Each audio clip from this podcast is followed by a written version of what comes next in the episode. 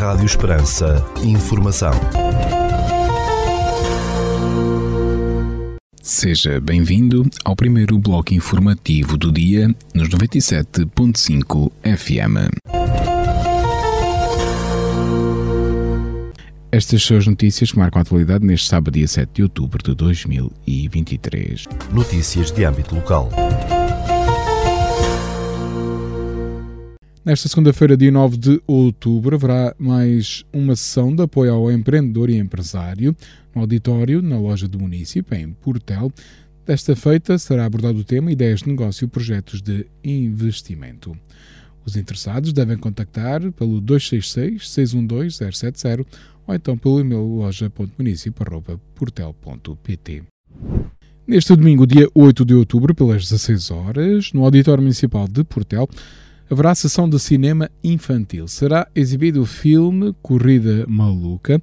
Trata-se de um filme de animação para maiores de 6 anos de 93 minutos. Para ver, neste domingo, 8 de outubro, pelas 16 horas, Corrida Maluca no Auditório Municipal de Portel.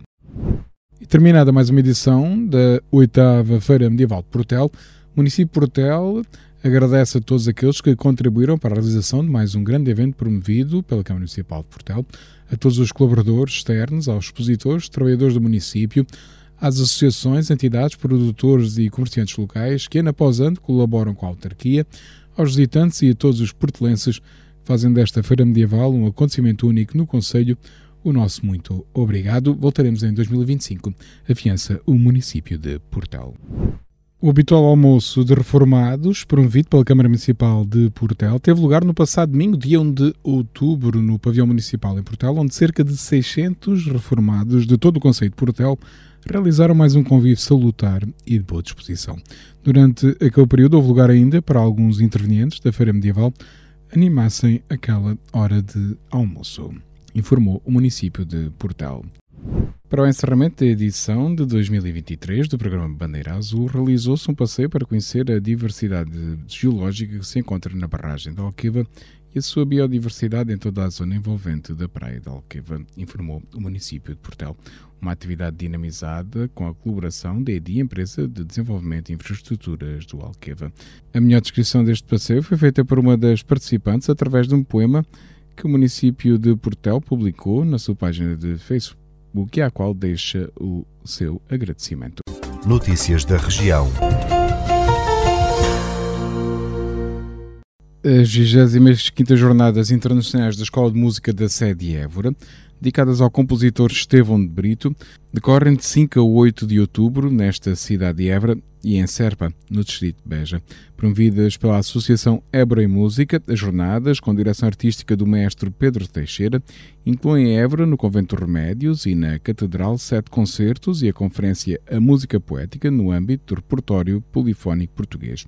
Segundo o programa, em Évora, os concertos vão ser protagonizados por Música Reservata e Officium Ensemble, na quinta-feira, 5 de outubro, Grande Lavoie, na sexta-feira, Capel Sanctae Cruxis, Officium Ensemble no sábado e Coro Polifónico Évora e Música e Coro dos Participantes no domingo, dia 8 de outubro. Já para Serpa, na Igreja de São Paulo, está previsto para sexta-feira, 6 de outubro, às 21h30, um concerto pelo grupo Officium Ensemble com direção de Pedro Teixeira. A Comissão de Coordenação e Desenvolvimento Regional, a CCDR do Alentejo, é parceira de um projeto de Organização para a Cooperação e Desenvolvimento Económico, OCDE, que visa melhorar os ecossistemas mineiros em 10 regiões de 5 países europeus. O projeto denomina-se Melhorar os Ecossistemas Regionais Mineiros da UE para apoiar a transição verde e garantir o aprovisionamento de matérias-primas minerais. Com a duração de 2 anos, o projeto conta com a parceria da Direção-Geral do Apoio às Reformas Estruturais da Comissão Europeia. Será conduzido tecnicamente por especialistas da OCDE, em colaboração com 10 regiões de Portugal, Alentejo e Centro, Finlândia, Grécia, Espanha e Suécia. Uma semana dedicada às sopas alentejanas, integrada no Festival Gastronómico Vila Viçosa à Mesa, está a decorrer até 8 de outubro em 11 restaurantes do concelho calipulense. Esta iniciativa é promovida pelo município e pelos restaurantes aderentes de Vila Viçosa. O monumento Redondo é Música, de homenagem a todos os músicos do concelho de Redondo, foi inaugurado no dia 1 de outubro. Segundo o município, este monumento é uma obra da artista Helena Parreira e resultou de uma iniciativa da Sociedade Filarmónica Municipal Redondense, com apoio da autarquia. O monumento situa-se junto à rotunda da entrada na vila pela Estrada Nacional 254, no sentido Évora-Redondo. As obras para a criação de acessibilidades às cascatas da Serra de São Mamede, no investimento superior a 138 mil euros, já arrancaram, anunciou a Câmara de Porto Alegre. Esta obra é financiada pelo Fundamental e conta com um prazo de execução de 180 dias, além da recuperação de caminhos, da instalação de pequenos passadiços e da reparação de algumas pontes.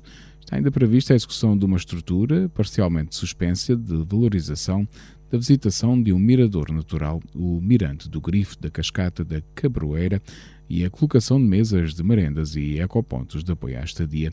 A autarquia portalegrense indica ainda que vão ser instalados elementos de sinalética, de orientação e de interpretação dos valores da paisagem envolvente, designadamente balizas, setas direcionais, painéis e mesas informativas sobre a grande rota das cascatas da Serra de São Mamede, numa extensão total de 32,5 km.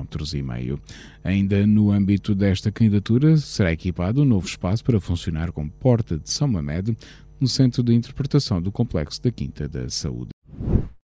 Os bombeiros voluntários de Beja contam com um novo veículo de comando adquirido com verba excedente de uma campanha de agregação de fundos dinamizada para a reparação do veículo escada 30 da corporação. Em comunicado enviado à agência Lusa, o grupo de cidadãos amigos dos bombeiros de Beja explica que a campanha permite a agregação de um total de 43.799,59 euros, estando a reparação da veículo escada 30, orçamentada em cerca de 60 mil euros. A intervenção acabou por ter os apoios da Autoridade Nacional de Emergência e Proteção Civil, 30 mil euros, da Câmara de Beja, 10 mil euros, sendo que os restantes 20 mil euros saíram da conta criada pelo Grupo Cidadãos e o IVA reembolsado à corporação. Com a verba sobrante, os bombeiros voluntários de Beja acabaram por adquirir um novo veículo de comando que substitui outro com quase 25 anos de operacionalidade e que custou 29 mil euros. Rádio Esperança. Informação. Notícias da Igreja. Na manhã deste dia 5 de outubro, realizou-se o Dia da Igreja Diocesana. A Escola Salesiana de Évora voltou a acolher este ano centenas de diocesanos que desta forma marcaram o arranque oficial do ano pastoral 2023-2024. O plano pastoral para este novo ano, que será o primeiro de um biênio, que nos conduzirá até ao próximo jubileu em 2025, tem como lema revelar juntos um novo rosto de comunidade. O programa do Dia da Igreja Diocesana começou com um momento de acolhimento e de oração de laudes, animada pelos seminários diocesanos Maior de Évora e Redentores a Mater. Depois, três jovens da Arquidiocese, a Madalena, a Margarida e a Sara, partilharam os ecos da Jornada Mundial da Juventude. A emoção marcou este momento de partilha, com as jovens a falarem sobre as maravilhas que viveram nos dias na Diocese e nos dias da Jornada Mundial da Juventude. Em declarações à Esperança Multimédia, as jovens partilharam esses ecos e o que estão neste momento a realizar nos seus grupos de jovens. Foi acima de tudo emocionante e tive de me conter várias vezes, porque partilhar esta experiência é incrível, é difícil, sem cair uma lágrima. Mas foi muito giro, foi muito giro. Então foi assim o primeiro embate com a Diocese assim em grande. Mas pronto, olha, a minha lágrima caiu, pronto, não consegui, mas é porque é muito isto, as coisas ainda estão aqui muito presentes no nosso coração e esperamos que esteja para sempre e pronto, é muito bom partilhar isto para que as pessoas saibam que foi verdadeiramente genuíno que nós vivemos naqueles dias. Acho que acabou também por se responder um bocado ao pedido do Papa que fez durante as jornadas, que foi para nós partilharmos com toda a comunidade e com todas as pessoas tudo o que se passou naqueles dias, tanto nas jornadas como nos dias na Diocese. E a pergunta agora é, e agora, não é? O pós-Jornada Mundial da Juventude, agora é continuar o comboio, não é? Digamos que começou-se uma viagem na preparação da JMJ, agora como é que sentem os vossos grupos jovens, as vossas comunidades? Eu e a Margarida temos participado em vários projetos lá e vamos dar também o nosso testemunho na nossa paróquia em Estremoz. Temos estado a ajudar com a catequese também para espalhar esta palavra aos mais jovens e é basicamente isso que nós temos feito. Pronto, eu em Reguengos particularmente, nós continuamos com os nossos encontros semanais, estamos um grupo muito vivo neste momento, também estamos a preparar para o Crisma, alguns de nós estamos a preparar para o Crisma O nosso objetivo é ter atividades, mexer a comunidade, também os mais velhos e também os mais novos, fazer perceber que existe igreja. Enquanto pastoral juvenil, que também é importante, é isto, foi o que eu disse há bocadinho, é pegar nas sementes de cada COP, de cada paróquia e fazer acompanhamento, é chegar às paróquias, chegar aos COPs e perceber o que é que eles precisam, o que é que eles precisam da nossa ajuda enquanto pastoral juvenil e fazer acontecer, é isto. De seguida, ainda com o eco do hino da Jornada Mundial da Juventude, que foi entoado por toda a Assembleia, acompanhado pelas palmas e alegria, o Cónigo Mário Tavares de Oliveira fez a apresentação do Plano Pastoral 2023-2024. Em declarações à Esperança Multimédia, o Cónigo Mário Tavares de Oliveira sintetizou o que disse à comunidade diocesana. O Plano Pastoral é sempre um momento e um ato de fidelidade e de renovação. Fidelidade porque queremos levar e conservar e melhorar ainda aspectos que vieram de trás do outro plano pastoral e abraçar desafios novos que nos vêm quer da Igreja Universal, quer da Igreja Local. E a Igreja Universal, através da voz do Papa, convoca-nos este ano para um ano particularmente intenso na revitalização da Eucaristia. Há 100 anos celebrávamos o primeiro Congresso Eucarístico em Quito, no Chile, e por isso agora este ano haverá também um Congresso Eucarístico no Chile a recordar esse primeiro. Teremos também um Congresso Eucarístico Nacional em Braga e é um ano em que nos devemos debruçar sobre como celebrar melhor e qual o papel e o lugar que a Eucaristia tem nas nossas comunidades. Mas este ano o Papa convoca-nos também para o grande jubileu que vai acontecer em 2025. E havemos de também encontrar formas de aproveitar essa data para reforçarmos a nossa comunhão com a Igreja, o nosso espírito de peregrinação. Continuamos ainda em tempo de sinodalidade. O sínodo começou ontem, portanto não podemos abrandar nos caminhos da sinodalidade. E estes são os grandes desafios que nos vêm da Igreja de Roma. Mas localmente temos o pós-jornada. Não podemos empacotar e fazer um belo laçarote e encostar tudo aquilo que vivemos na Jornada Mundial da Juventude. Os jovens estão cheios de vida, estão disponíveis, havemos de encontrar os caminhos da renovação. Mas também a questão vocacional. Nós temos um problema gravíssimo das vocações, mas as vocações não são um problema do bispo, são um problema da Igreja toda. E havemos de todos juntos também encontrar os caminhos de uma cultura vocacional e de um serviço vocacional cada vez mais intenso nas nossas comunidades. E finalmente, a celebração do jubileu que nos há de congregar, que nos há de pôr a caminho de Roma para celebrar festivamente o Jubileu 2025.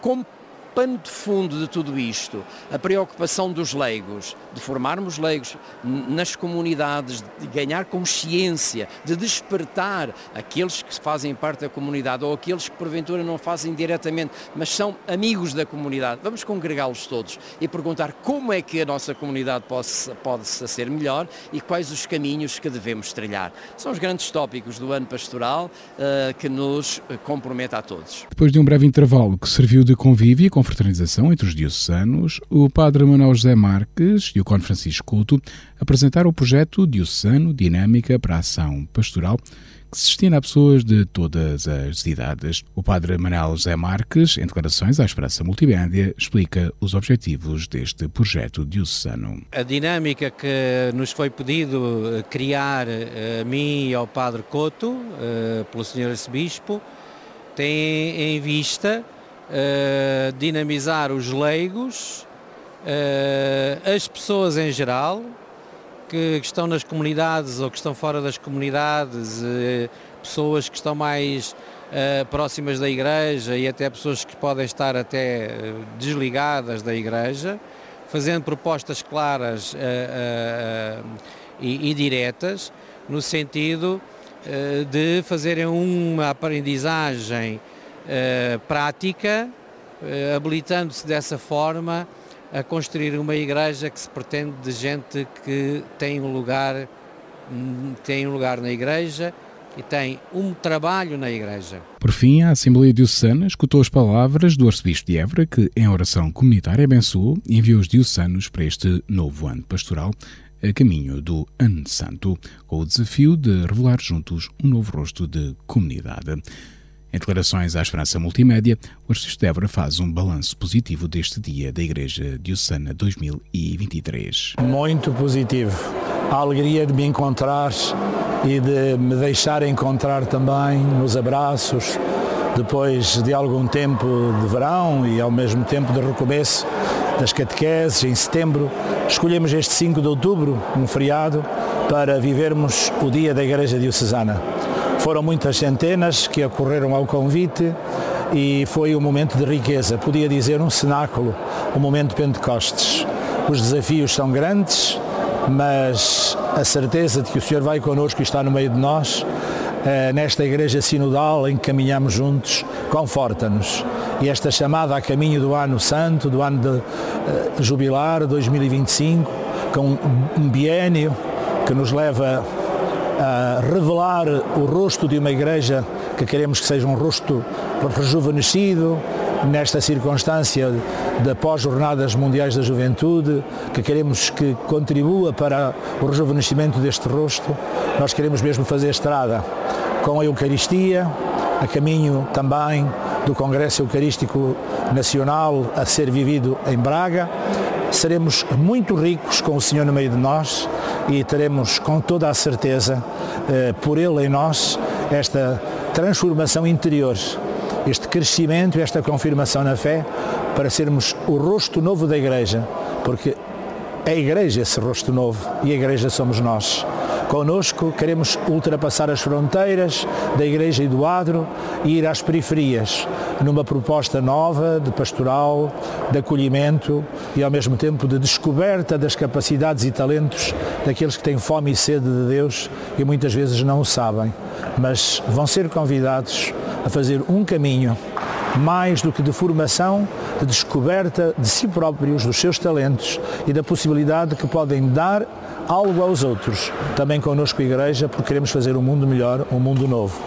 Não queremos fazer uma evangelização com este sentido de levar uma proposta que se revele em forma de, de pressão, podíamos dizer, com uma face, dá-me a faltar a palavra, proselitista, de revelar uma igreja com uma face proselitista, mas queremos apenas dar as mãos a todos os homens e mulheres de boa vontade e juntos trabalharmos. Hoje, neste dia, convocados pelo Papa para uma casa comum, porque Laudato Si leva-nos a Laudato Deo, ou seja, é necessário mesmo acordarmos todos para esta casa comum. E todos podemos dar as mãos e todos podemos fazer algo em comum, também aqueles que porventura não sejam nem batizados, mas que são seres humanos preocupados. Vamos partir com a confiança de que o Senhor vem connosco. Com este dia da Igreja Diocesana, arranca de forma oficial o Ano Pastoral 2023-2024 na Arquidiocese de Évora. Rádio Esperança, informação, notícias da Igreja. Hoje conversamos com o Sr. Padre Manuel Vieira, diretor do Departamento de Comunicação da Arquidiocese de Évora. Sr. Padre, muito obrigado por ter aceito o nosso convite para conversarmos um pouco. O Sr. Padre já há um ano que assumiu esta pasta da comunicação na Arquidiocese. Não é uma pasta nova para si, porque desde os seus tempos de seminário, pelo que sei, o bichinho da comunicação sempre esteve consigo, não é? E até foi chefe de redação do Semanário de Defesa. Portanto, esta área da comunicação é totalmente desconhecida para si.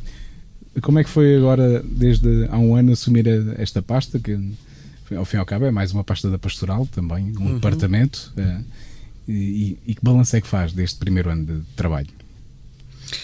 Bem, em primeiro lugar, bom dia. É verdade que eu já tinha andado noutros tempos por estas coisas da comunicação. Depois, entretanto, durante uns anos estive dedicado a outras missões e agora o Sr. Arcebispo entendeu por bem voltar a pedir-me que assumisse esta missão do Departamento de Comunicação. Eu acho que há uma há uma ideia, um pressuposto prévio que está na base daquilo que é depois toda a atividade do Departamento de Comunicação e que tem a ver com a natureza, com a identidade intrínseca da Igreja, que no seu mandato inicial foi mandada ir e anunciar.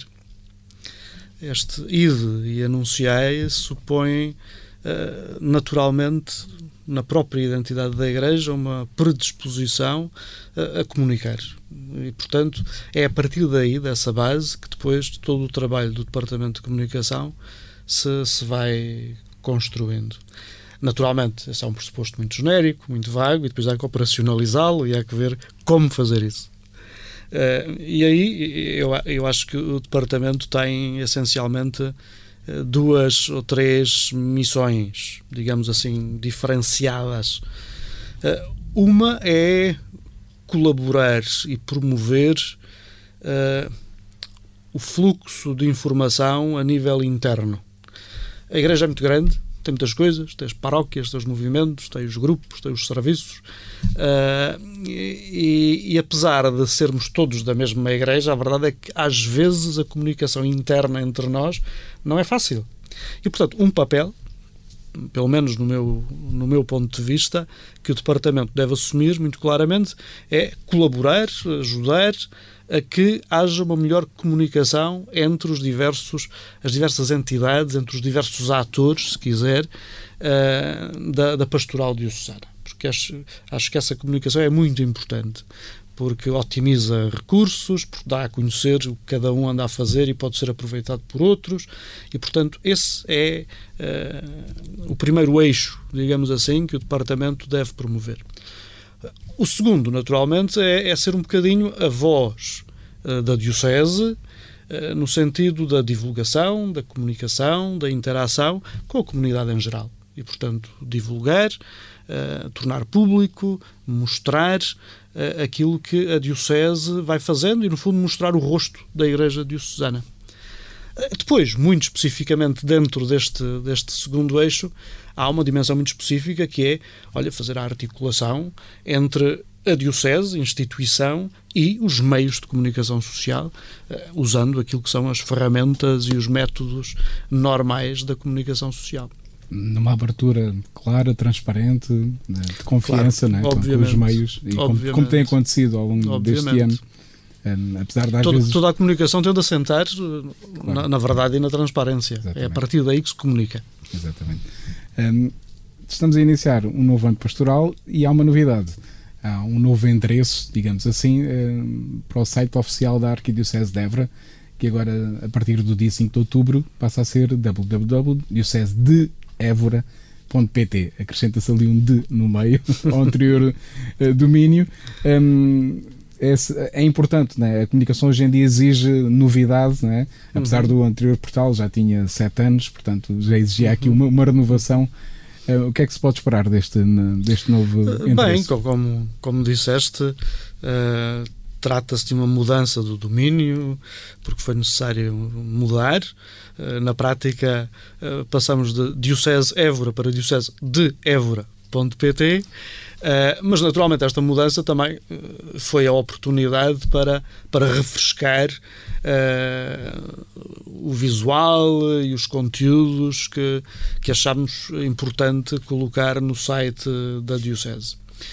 E portanto vai ser esse o primeiro impacto de quem lá entrar, é ver que as coisas estão arrumadas de maneira diferente, há conteúdos que antes não estavam e agora passam a estar, procuramos que fosse um sítio mais intuitivo, onde seja mais fácil, sendo um site institucional, naturalmente temos de lá colocar grande parte daquilo que é a informação institucional da Diocese, mas tentamos organizá-lo de forma muito, muito intuitiva, muito clara, muito prática, para que seja fácil navegar e qualquer pessoa que precise de informação sobre a Diocese de Évora, pois seja lá o primeiro sítio onde vai e encontre com facilidade aquilo que pretende. E depois é um complemento, não é um complemento, as redes sociais normalmente é que se diz que é um complemento ao site, porque é importante haver esse portal mais institucional, depois há toda a comunicação nas redes sociais, que já no seu mandato, digamos assim, iniciou o Instagram, não é? Portanto é importante também a Diocese estar presente nas várias redes, não é? Porque na verdade, é aí que estão as pessoas, não é? Na verdade, todos nós sabemos que atualmente aquilo que não está na internet parece que não existe. E naturalmente o site é uma estrutura um bocadinho mais estática, se quisermos, mas na prática aquilo que se pretende é que seja um bocadinho interface que depois esteja ligado a todas as redes sociais, que são formas mais flexíveis e mais práticas de divulgar informação e de interagir com as pessoas. De maneira que o site está aí como base de toda a informação institucional e depois articula-se com o YouTube, Facebook, Instagram, Twitter, agora X, não é? Enfim, e outros que eventualmente possam vir a existir. E, portanto, a Diocese fará sempre um esforço para estar presente em todas essas plataformas, nesta atitude de, olha, estamos cá, fazemos parte da comunidade, fazemos coisas e, portanto, queremos mostrar, queremos divulgar e queremos estar em igualdade de circunstâncias com todos os outros protagonistas da vida social, cultural e religiosa. Este ano o lema da Diocese encaixava também bem num lema de um plano de comunicação, não é? Porque o lema será revelar um novo rosto, juntos revelar um novo rosto de comunidade, não é? Ao fim e ao cabo é o que faz um departamento de comunicação, é revelar, não é? Dar a conhecer, como já sublinhou. Será também esse o contributo do departamento ao longo deste ano, não é? Bem, isso é verdade e ao mesmo tempo é mentira, não é? Porque o rosto da Igreja é sempre o mesmo, é o rosto que Jesus Cristo propõe, é o rosto de Cristo, não é? E, portanto, o rosto é sempre o mesmo. Agora, obviamente, os tempos mudam, a cultura muda, a sensibilidade pública muda, e, portanto, trata-se de ir adaptando uma mensagem e uma identidade que não é nova, mas adaptando-a àquilo que é a sensibilidade e as necessidades atuais e, portanto, procurando revelar esse rosto que, apesar de ser antigo, é sempre novo, porque é sempre novidade para alguém que se aproxima pela primeira vez, ou para aqueles que, já conhecendo, procuram, de alguma maneira, um refrescamento dessa interação com a Igreja e com aquilo que ela vai fazendo. E depois contando histórias, que ao fim e ao cabo é o que a comunicação procura fazer, produzindo conteúdos, revela esses rostos do social, à liturgia, à catequese, né, que a Diocese vai tendo, não é? A pandemia confirmou aquilo que nós já sabíamos e que já estávamos a viver, que a cultura digital é a nossa cultura neste momento, não é? Já se diz aí mesmo nas teorias, em quem estuda estas coisas, que já estamos no século do digital, não é? E, portanto, a Igreja foi até iniciadora e às vezes antes do tempo abraçou os novos meios, o Inter Mirifica, os primeiros documentos da Igreja, né? Entre as maravilhas, com despontar da rádio, do cinema, da televisão, esta cultura digital, a Igreja também está, quase desde sempre que me lembro de navegar no www, a ver o site do Vaticano, mas é importante, não há dúvida que é preciso estar, mas esse estar deve ser feito com cuidado, com qualidade, claro, não é? Claro que sim. É como dizes, Pedro, eu acho que a Igreja sempre procurou estar a par e recorrer àquilo que são os recursos que a tecnologia vai colocando à nossa disposição, e, portanto, os meios de comunicação social e agora todos os meios digitais estão aí para nós usarmos, e, portanto, a Igreja, como todas as outras instituições e entidades da vida pública, recorre a esses meios para passar a sua mensagem, para mostrar o seu rosto, como dizíamos há bocadinho. Portanto, naturalmente, no tempo que vivemos, essa questão já nem sequer se coloca, quer dizer, é impossível concebermos uma Igreja que não está nesses areópagos, digamos assim. Tem de estar na comunicação social, tem de estar nas redes sociais, portanto, estar aí. Agora sim, há um aspecto que eu acho que é também muito importante e que a Igreja deve procurar exercer alguma pedagogia na medida do possível. Os meios digitais estão aí para nós os usarmos, para facilitarem a nossa, o nosso trabalho e a divulgação daquilo que é a nossa identidade e as nossas propostas para a sociedade em geral. Mas nós também nos compete sempre lembrarmos-nos e fazer lembrar de que a vida humana, individual e das comunidades, não é digital. A vida humana é outra coisa. E por muitas maravilhas tecnológicas que tenhamos, nada substitui aquilo que é a relação humana entre as pessoas. E a presença, não é? Presença física, o estarmos juntos, o abraçarmos-nos, o contactarmos uns com os outros, o juntarmos-nos à volta da mesa, o juntarmos-nos em grupo, em comunidade, fazermos coisas juntos. Isso é o mais importante. Os meios de comunicação, as redes, os recursos digitais que temos devem ajudar a potenciar isso, a melhorar isso, a divulgar isso e não a substituir isso. Exatamente.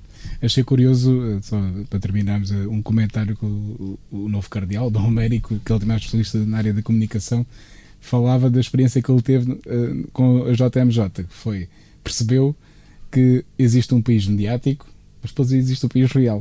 E achei curioso essa observação convém dele. Nunca nos esquecermos e o país real, do país de facto, real. De e facto, pensarmos que o que existe é apenas o mundo mediático. Não, o mundo mediático, com frequência, é a tal bolha. Exatamente. Onde até, se calhar, com frequência se vai afastando do mundo real. Portanto, convém ter sempre aqui este sentido de equilíbrio e de realismo. Claro. Trata-se de realismo. Sr. Padre Manuel Oliveira, muito obrigado. Provavelmente falaremos noutras situações e obrigado pelo seu trabalho. Obrigado. Bom ano. Obrigado. Rádio Esperança. Informação. Notícias da Igreja. Escutamos já de seguida o Espiga Doirada, espaço informativo da atualidade religiosa da Arquidiocese de Évora. Espiga Doirada, a informação da Arquidiocese de Évora. De 1 a 8 de outubro celebra-se a Semana Nacional da Educação Cristã. Neste âmbito, a Comissão Episcopal da Educação Cristã e da Doutrina da Fé, através de uma nota para esta semana intitulada O Pacto Educativo Global com Deus e em prol da humanidade, considera que é fundamental reavivar o entusiasmo com as gerações jovens. Na Arquidiocese de Évora, neste domingo, 8 de outubro, pelas 10 horas da manhã, no encerramento da Semana Nacional de Educação Cristã, o arcebispo de Évora, Dom Francisco Serra Coelho, preside a Eucaristia Dominical na Igreja Paroquial de São Mansos. No âmbito desta semana, o prelado éborense envia a todos os agentes pastorais empenhados na educação cristã uma saudação na comunhão, na missão e na oração. Também a Esperança Multimédia augura um fecundo ano pastoral e letivo aos departamentos arquidiocesanos da educação da fé dos adultos e do apostolado dos leigos, da pastoral juvenil e da catequese de infância e adolescência, aos colégios católicos da Arquidiocese, nomeadamente Salesianos de Évora, Laura Viquinha de Vendas Novas e Luso-Britânico de Elvas, às catequeses paroquiais de infância e da adolescência, aos movimentos eclesiais, infantos juvenis e aos professores e alunos da disciplina de Educação Moral e Religiosa Católica. O arranque do novo ano pastoral 2023-2024 na Arquidiocese de Évora fica marcado pela mudança de endereço do site da Arquidiocese, que já está online e que a partir de agora tem acesso através do endereço www.diocesedeevora.pt. www.diocesedeevora.pt. É assim o novo site, o novo endereço da Arquidiocese de Évora, que contemplou ainda uma renovação visual e uma arrumação nos conteúdos. Agora sim, toda a atualidade da Arquidiocese de Évora está disponível online em www.diocesedeevora.pt. O Centro de Doutoria de Évora, do Movimento dos Cursilhos de Cristandade, informa todos os cursilhistas da cidade de Évora de que irá iniciar as atividades do novo ano pastoral com a habitual Eucaristia de início de ano já nesta segunda-feira, dia 9 de outubro, pelas 21h30 na Igreja do Calvário, em Évora. No dia 3 de outubro, o arcebispo de Évora reuniu-se na Casa Arquiepiscopal com Dom Diamantino Antunes, bispo de Tete, Moçambique, com o Conde José Moraes Paulos, em representação da direção do Instituto Superior de Teologia de Évora, com o padre Gustavo Quiroga, novo reitor do Seminário Maior, e com o padre Vicente Hernandes, diretor espiritual daquele seminário, tendo-se estudado a possibilidade da vinda de seminaristas oriundos daquela diocese moçambicana para o Seminário Maior de Évora e para o Instituto Superior de Teologia. A paróquia de Santo Antão, em Évora, vai realizar no próximo dia 28 de outubro a sua peregrinação de outubro à Fátima. As informações e inscrições acontecem na Igreja de Santo Antão com a Dona Fernanda. Das principais atividades do arcebispo de Évora para estes dias, neste sábado, 7 de outubro, pelas 9h30, o prelado évorense terá um contacto via telemática com o Encontro Nacional do Serviço Nacional da Pastoral do Ensino Superior a realizar-se em Fátima. Neste dia 7 de outubro, pelas 11h, no Mosteiro da Imaculada Conceição, em Campo Maior, o arcebispo de Évora presidirá a Eucaristia, na qual decorará a profissão solene da Sora Joana Filipa da Silva, da comunidade de monjas concessionistas franciscanas. Neste sábado, dia 7 de outubro, pelas 16h30, o arcebispo de Évora preside, no Seminário de São José, em Vila Viçosa, ao encontro dos rapazes pertencentes às comunidades do Caminho Neocatecumenal, presentes na Arquidiocese de Évora e que, no passado dia 7 de agosto, na presença de Kiko Arguelho, se levantaram perante o apelo vocacional. Neste domingo, dia 8 de outubro, pelas 10h, o arcebispo de Évora presida a Eucaristia Dominical na Igreja Paroquial de São Mansos, padroeiro da Arquidiocese de Évora, por ocasião do encerramento da Semana da Educação Cristã. Neste domingo, dia 8 de outubro, pelas 16h30, o prelado éborense preside no Seminário de São José em Vila Viçosa ao encontro das raparigas pertencentes às comunidades do Caminho Neocatecumenal presentes na Arquidiocese de Évora e que no passado dia 7 de agosto, na presença de Kiko Arguelho, se levantaram perante o apelo vocacional à vida missionária e contemplativa. No dia 9 de outubro, pelas 15h, o arcebispo de Évora presidirá o encontro mensal do clero da Zona Pastoral Leste. No dia 10 de outubro, pelas 11h30, o arcebispo de Évora presidirá a reunião do Conselho de Administração da Fundação Vaquinhas e Vileiros do Peso em Assumar. E pelas 20h30 de 10 de outubro, o arcebispo de Évora participa na reunião do Conselho Permanente da Conferência Episcopal Portuguesa por via telemática, presidida por Dom José Ornelas, a partir do sínodo que se realiza em Roma. E no dia 11 de outubro, pelas 20h30, o arcebispo de Évora participa na reunião da Comissão Episcopal Laicado e Família por via telemática. Espiga Doirada, a informação da Arquidiocese de Évora. Rádio Esperança, informação, notícias da Igreja. Cinco minutos com a AIS, a Igreja Perseguida no Mundo. Jornalista Paulo Aido. A Fundação AIS está a organizar este ano, e uma vez mais, uma grande jornada de oração do terço com as crianças. O propósito não podia ser mais generoso e atual: juntar 1 milhão de crianças em oração pela paz. O mundo precisa de paz, de uma paz que seja real e não apenas o mero silenciar temporário das armas. Precisa de uma paz alicerçada no respeito pelas pessoas, independentemente do país, da raça, da religião, da condição económica. Os tempos estão negros. Há uma guerra em pleno coração da Europa e há muitas mais guerras um pouco por todo o planeta. É difícil contabilizar todo o sofrimento causado em tantos e tantos conflitos, em guerras locais, em ataques armados, na violência terrorista. É difícil contabilizar o número de pessoas em lágrimas, em sofrimento, enlutadas por causa de toda esta violência sempre tão desnecessária. O que se pode fazer para colocar um travão a tudo isto? Talvez rezar. Para os cristãos não há argumento mais forte, não há argumento mais poderoso do que a oração. Por isso, a Fundação AIS organiza todos os anos esta grande jornada de oração do Terço pela Paz. Uma jornada de oração com as crianças, cumprindo-se assim aquilo que Nossa Senhora pediu aos 3 pastorinhos em Fátima. Resta-nos a oração.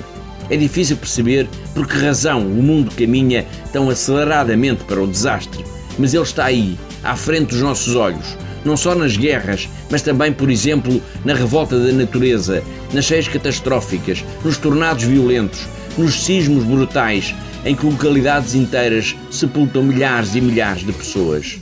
Dia 18 de outubro, todos somos convocados para rezar o terço pela paz com as nossas crianças. Tudo mais parece estar a falhar, parece estar a ruir. É preciso focarmos-nos no essencial, e o essencial está na oração. Não há tempo a perder. 5 minutos com a AIS, a Igreja Perseguida no Mundo. Jornalista Paulo Aido.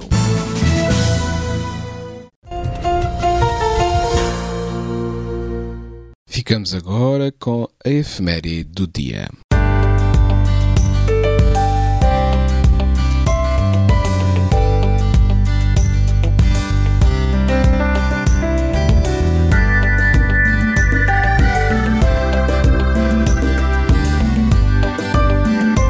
Neste dia 7 de outubro assinala-se em Portugal o Dia Nacional dos Castelos. Neste dia é possível visitar gratuitamente vários castelos portugueses e conhecer um pouco mais da história destes edifícios emblemáticos da história portuguesa.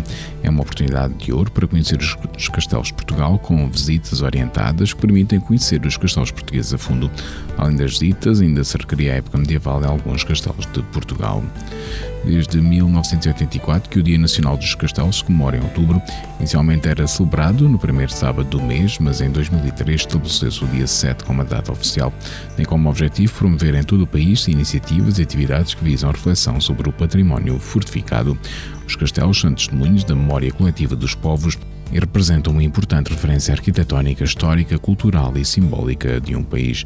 Portugal possui centenas de castelos e fortes, sendo alguns castelos portugueses reconhecidos pela Unesco como Património da Humanidade, como é o caso do Convento de Cristo em Tomar. O Castelo de Guimarães, onde nasceu Portugal, e o Castelo de Óbidos são dois castelos nacionais que fazem parte das 7 maravilhas de Portugal Monumentos.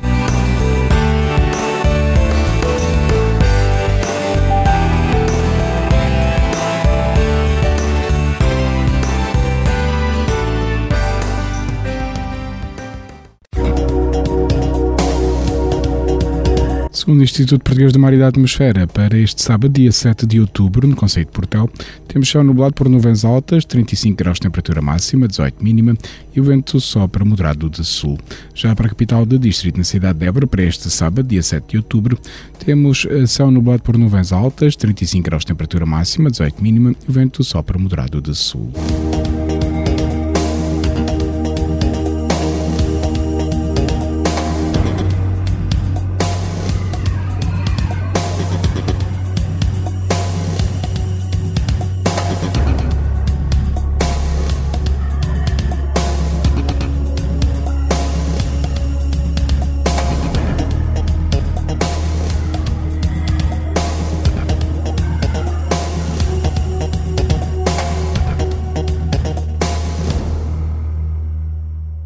Este bloco informativo fica por aqui. Informação volta à antena dos 97.5 FM às 17 horas. Boa tarde. Rádio Esperança. Informação.